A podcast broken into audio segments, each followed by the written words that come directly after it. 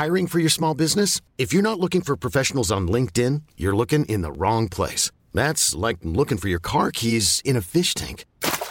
LinkedIn helps you hire professionals you can't find anywhere else, even those who aren't actively searching for a new job but might be open to the perfect role. In a given month, over 70% of LinkedIn users don't even visit other leading job sites. So start looking in the right place. With LinkedIn, you can hire professionals like a professional. Post your free job on linkedin.com slash achieve today.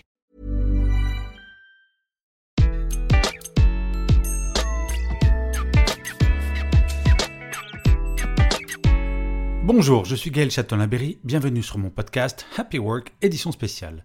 Pour cet épisode, je reçois Bernard Guénier, président du cabinet de conseil et d'audit PwC France et Maghreb.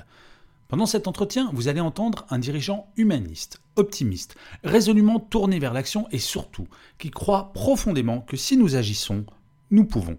Pendant cet entretien, nous parlerons de culture, de la place de l'humain dans l'entreprise, de la pandémie, de l'après-pandémie, d'humilité, de leadership et de beaucoup d'autres choses.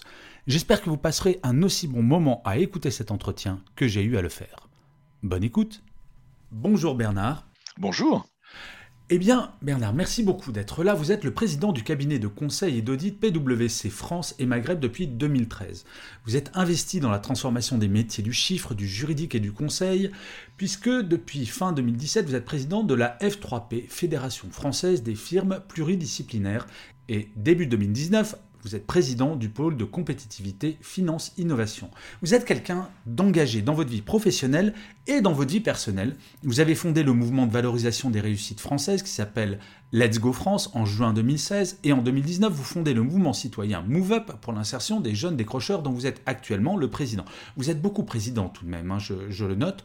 Vous présidez également Télémac, association de soutien aux élèves du secondaire de zone sensible depuis janvier 2019.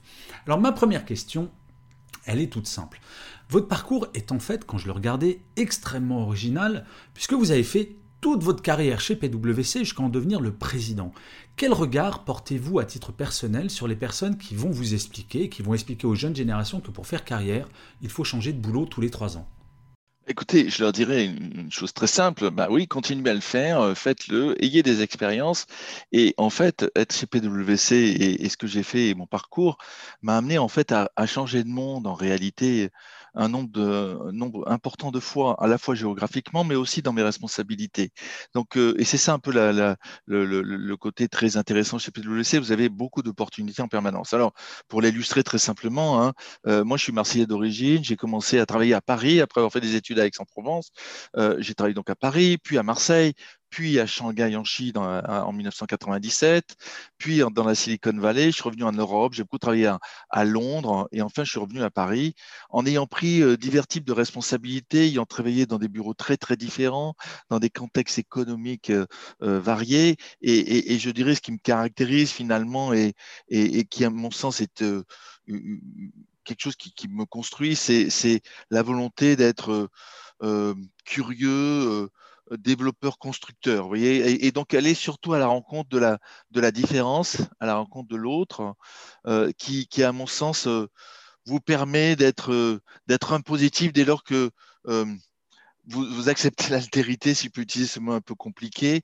Euh, et, donc, moi, ce qui m'intéresse, c'est de résoudre les problèmes, pas de les bloquer ou, de dire non. et c'est un peu ce qui a caractérisé mon parcours, si je puis dire. En fait, vous êtes un peu un hyperactif, ça se voit dans l'introduction que j'ai faite, et vous êtes d'autant plus hyperactif que je vous reçois également parce que vous avez sorti un livre il n'y a pas très longtemps qui s'appelle Chef d'entreprise, ce que le monde attend de nous, patron, oserez-vous? Alors j'adore le sous-titre, Patron, oserez-vous? Mais alors, au-delà de, je ne sais pas où vous avez trouvé le temps d'écrire ce livre, mais pourquoi est-ce que vous l'avez écrit? Pourquoi je l'ai écrit? Parce que euh, je considère que nous sommes face à une crise de civilisation, en fait, hein, face à des urgences sociétales et environnementales très très importante, surtout dans les sociétés démocratiques qui remettent en cause nos modèles démocratiques et que je considère que les patrons, les dirigeants, les entreprises en général doivent changer de pied, euh, doivent euh, faire les choses autrement, euh, penser plus au long terme qu'au court terme, penser plus à, leur rôle dans la société, au sein de la société, et que c'est une urgence vitale pour elles et une urgence pour la société aussi. Et donc, euh, donc c'est pour ça que j'ai écrit ce livre. Et, donc, cette hyperactivité, euh, ne croyez pas que c'est l'hyperactivité. Je m'appuie sur beaucoup de monde pour faire ça. Euh, d'ailleurs, je remercie toutes ces équipes avec qui je travaille, quelles qu'elles soient.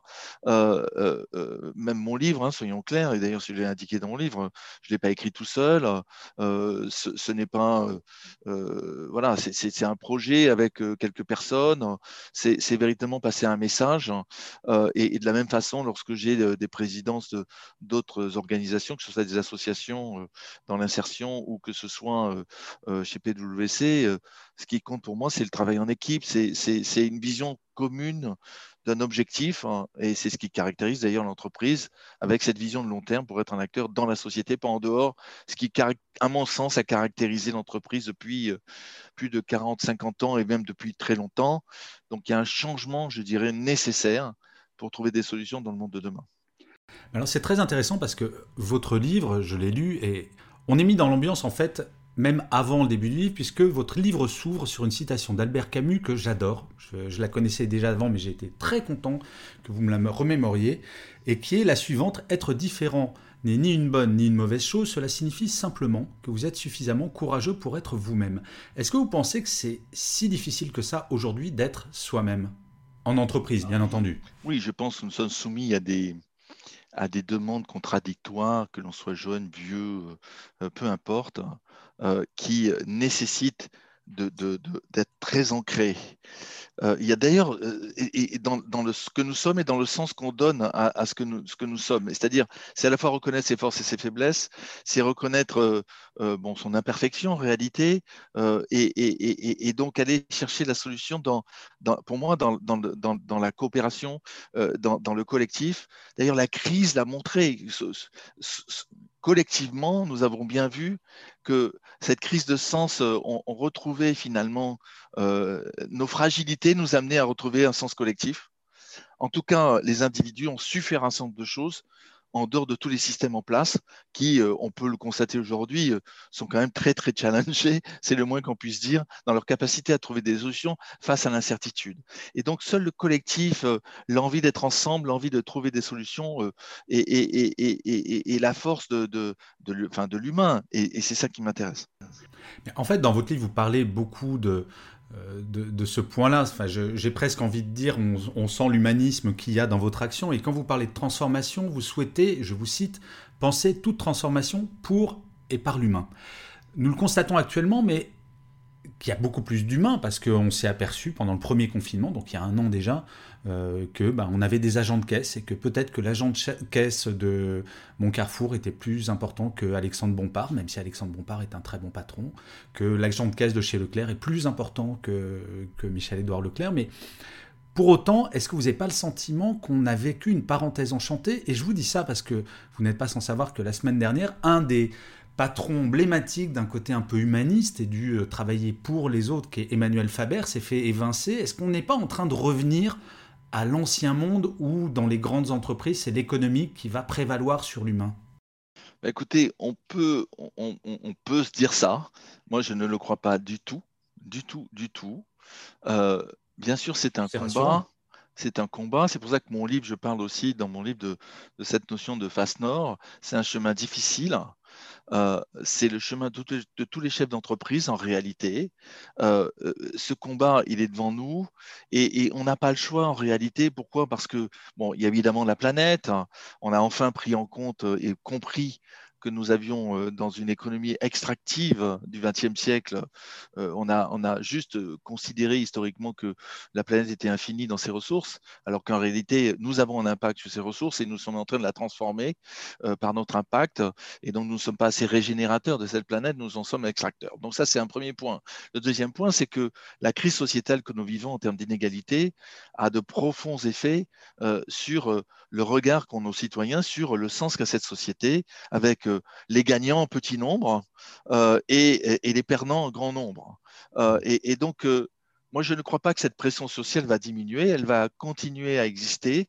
Euh, ce qui se passe aujourd'hui dans les quartiers euh, euh, et dans les quartiers défavorisés, et c'est pour ça que je suis moi engagé, c'est que je sais que notre jeunesse a une crise de sens. Quand vous parlez aux maires localement, quand vous parlez aux associations localement, vous comprenez que ces jeunes sont enfermés en réalité déjà on parle d'enfermistes aujourd'hui dans la crise, je peux vous dire que ces jeunes sont déjà enfermés et qu'il et, il, faut, il faut aller les chercher. Euh, et, on, a, on a trop laissé aller tout ça. On a, et donc, euh, donc, pour moi, euh, le, le, sens de cette action, c'est justement de prendre en compte tout ça, de donner un sens collectif. Et l'entreprise a un rôle à jouer. C'est ce que j'essaye de dire, parce que c'est probablement le dernier, un des derniers acteurs à avoir cette capacité à donner du sens, à être avoir une capacité de transformation de nos habitudes, de nos comportements, d'utiliser la technologie, l'innovation. Donc, euh, euh, lorsque dans mon livre, je dis qu'il faut à la fois faire de la compétition, la coopération. On a fait trop de compétition, pas assez de coopération. On a poussé trop loin la compétition et on a extrait beaucoup euh, de ressources, même des ressources humaines. Et il faut retrouver cet équilibre. La crise nous a montré ce chemin euh, dans les actions des individus, dans la reconnaissance de ceux qui euh, sont, comme vous le disiez, aides-soignants, caissiers. Il faut revaloriser ces, ces rôles-là et ne pas considérer que l'humain, c'est être ceux qui gouvernent le monde, euh, on est tous interdépendants. Et cette interdépendance, à la fois environnementale et sociétale, c'est bien sûr un combat, mais c'est une nécessité parce que j'ai la conviction qu'on n'ira de toute façon que de crise en crise, et ces crises vont avoir des effets encore plus délétères que la, précédente. Donc, euh, à un moment donné, il faut qu'on change, et, la responsabilité des patrons est forte. C'est pour ça que je, je leur ai dit, oserez-vous?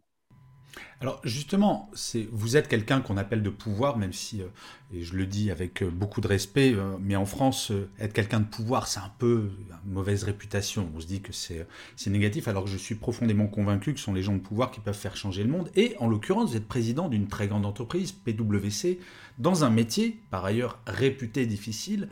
Donc en quoi votre entreprise, sur laquelle vous pouvez impacter directement, est plus humaine que vos concurrents, sans dire de mal de vos concurrents, mais plutôt en disant du bien de la vôtre bah, là aussi, c'est un combat. Je vous dis d'abord, c'est d'abord, d'abord, moi, j'ai pas, euh, contrairement à ce qu'on peut penser, un patron euh, et, un homme de pouvoir, je ne crois pas. En tout cas, pas pour moi.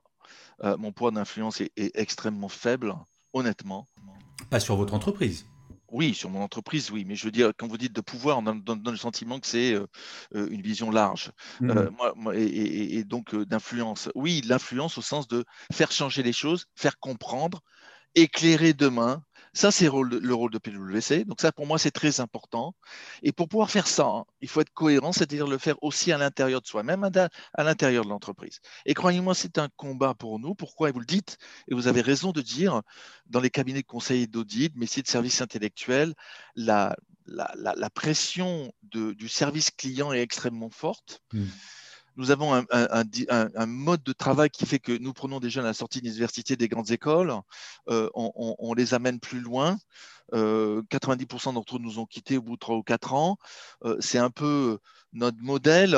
Il est utile à la société, me semble-t-il, mais nous devons apprendre à écouter ces jeunes dans leurs demandes. Et ils changent.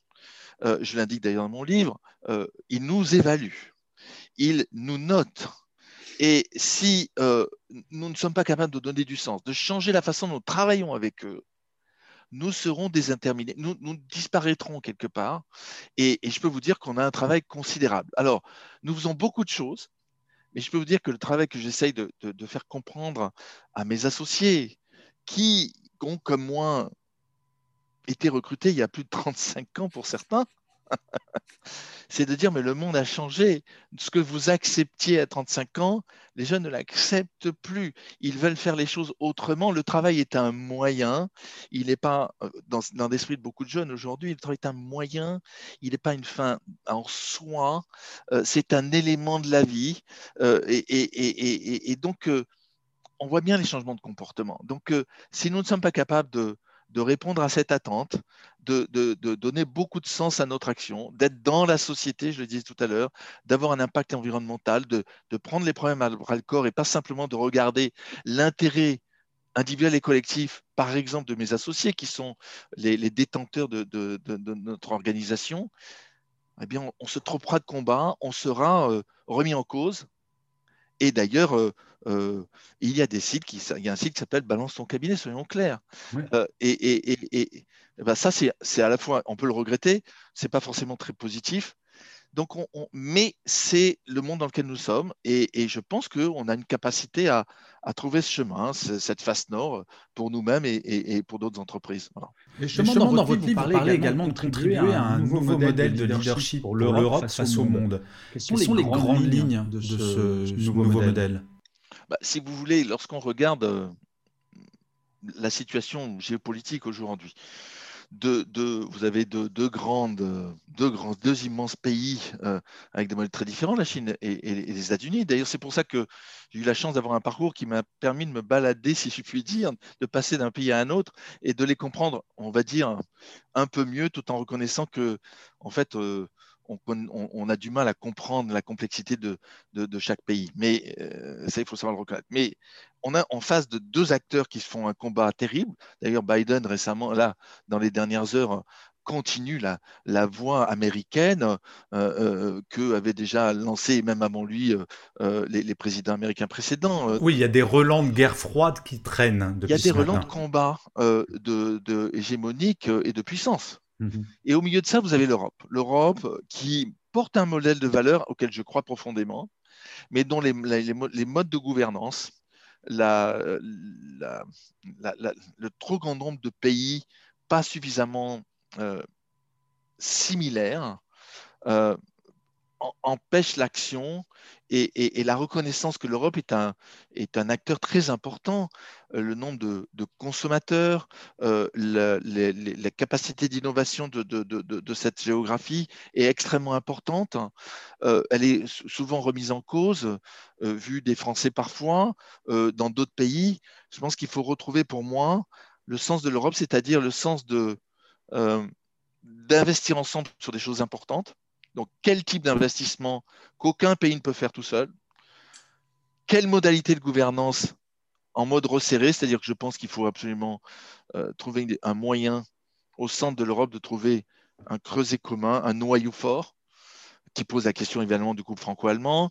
Euh, quelle régulation voulons-nous face à l'extraterritorialité américaine, par ses lois extraterritoriales nombreuses, ou par euh, les modalités de, de protection qu'a l'État chinois vis-à-vis de ses entreprises en Chine et sa capacité à les projeter à l'extérieur pour euh, défendre, promouvoir un modèle que, dont nous ne voulons pas. Et si je dois choisir entre la Chine et les États-Unis, mon choix est fait. Je vais prendre les États-Unis quoi qu'il arrive, parce que c'est quand même la démocratie qui est au cœur de tout ça, même si elle est elle-même très challengée aux États-Unis. Voilà.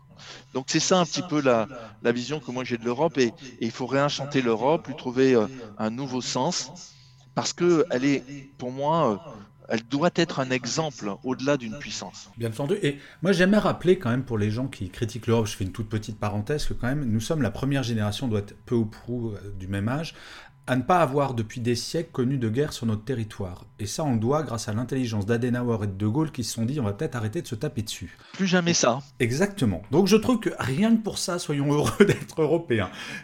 Alors revenons à des sujets peut-être un petit peu plus légers, puisque euh, là on est quand même très très sérieux. c'est sérieux. Lorsque vous parlez de vous-même, je dois bien dire que j'ai été très impressionné et très heureux euh, que ces mots soient dans la bouche du président, et je vais vous citer. Je n'ai pas fait les grandes écoles, je n'ai pas de bureau, je n'ai pas de chauffeur, je ne voyage pas en jet privé et je ne toucherai pas de stock option ni ne réaliserai de plus-value à mon départ de PwC. Est-ce que l'humilité est devenue une qualité requise pour un président ou un patron, selon vous? Pour moi, oui.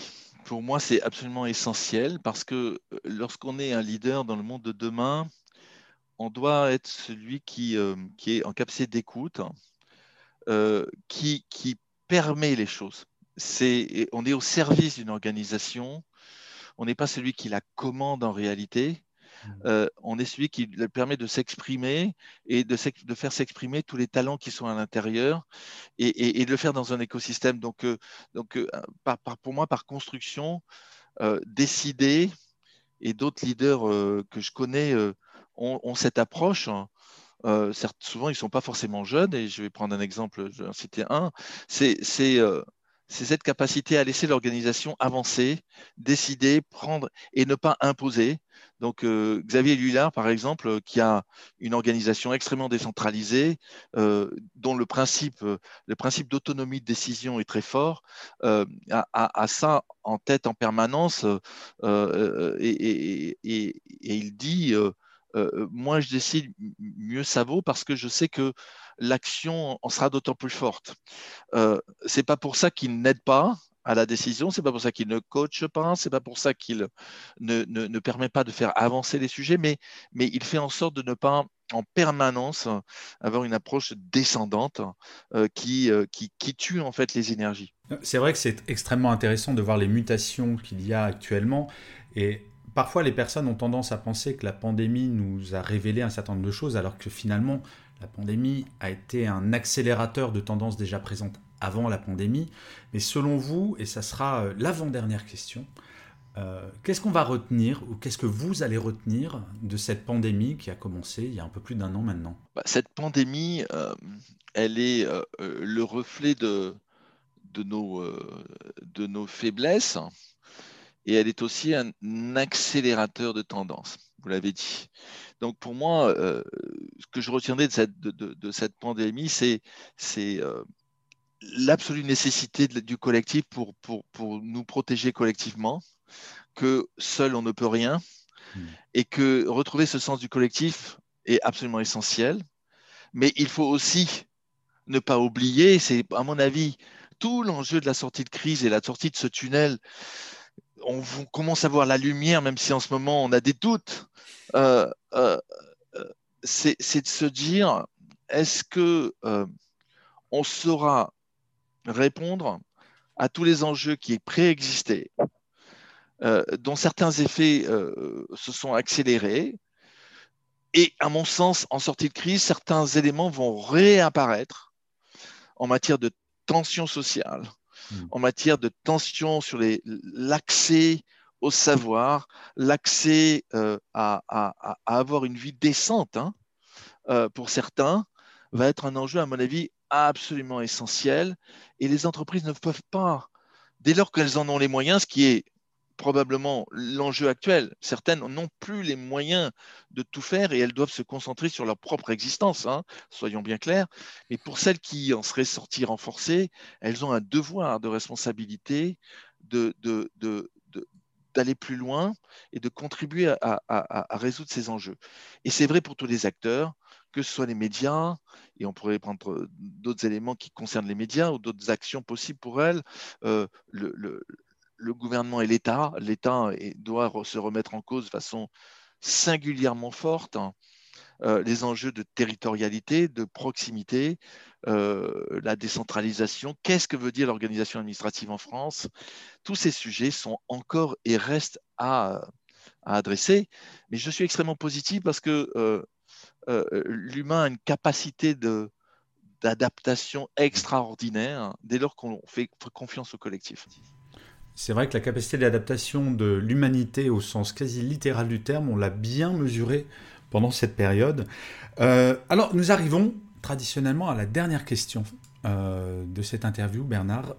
je vous ai demandé de travailler, puisque je précise que ces interviews ne sont absolument pas préparées, donc je vous remercie d'avoir joué le jeu.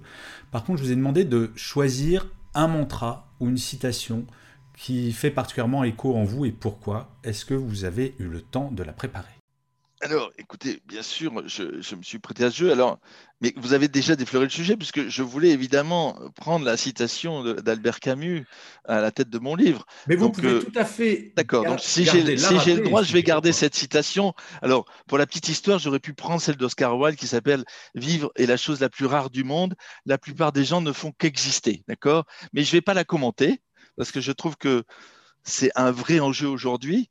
Mais pour moi, euh, parce que je l'ai mis en tête de mon livre, donc euh, je vais reciter Albert Camus, hein, être différent n'est ni une bonne ni une mauvaise chose, cela signifie simplement que vous êtes suffisamment courageux pour être vous-même.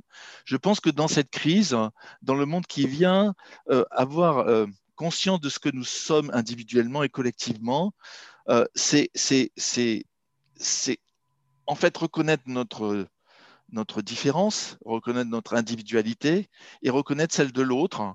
Et, le courage, c'est de faire face à nos, forces et faiblesses et faire face aussi aux forces et faiblesses de l'autre. Et donc, euh, être différent, c'est du courage et ça se construit dans le temps. Et c'est ce qui fait, euh, je dirais, le sens un peu de la vie. Eh bien écoutez, Bernard, mille merci d'avoir commenté cette citation et mille merci de savoir être différent. Et je vais vous livrer une citation qui fait écho à cette différence, qui est un tout petit peu plus légère. On va finir sur une note légère. Parce que c'est vrai que moi je suis un diplômé de, euh, grande école de commerce et pour, quand on allait dans les cabinets d'audit, on avait tendance à dire faut rentrer dans le moule. Et j'aime à rappeler qu'à force de rentrer dans le moule, on risque de passer pour une tarte. Donc Albert Camus avait bien raison, mais je le dis de façon peut-être un tout petit peu moins joli.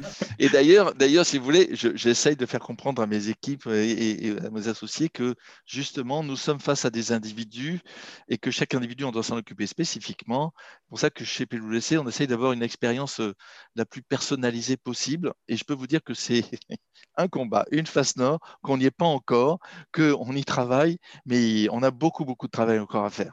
Eh bien, écoutez, Bernard, merci beaucoup pour le temps que vous avez eu la gentillesse de m'accorder. Merci pour votre différence, merci pour votre engagement, merci pour vos paroles et merci pour essayer de changer le monde de l'entreprise et la vision que les gens en ont. Je vous souhaite une excellente journée et à très bientôt. Merci à vous. Merci beaucoup. When you make decisions for your company, you look for the no-brainers. And if you have a lot of mailing to do, stamps.com is the ultimate no-brainer. It streamlines your processes to make your business more efficient, which makes you less busy. Mail checks, invoices, legal documents, and everything you need to keep your business running with stamps.com.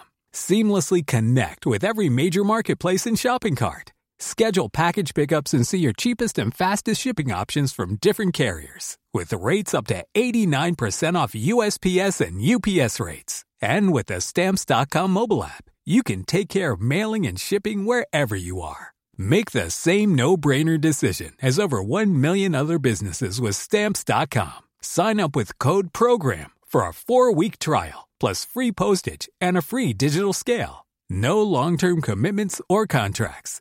That's stamps.com. Code program.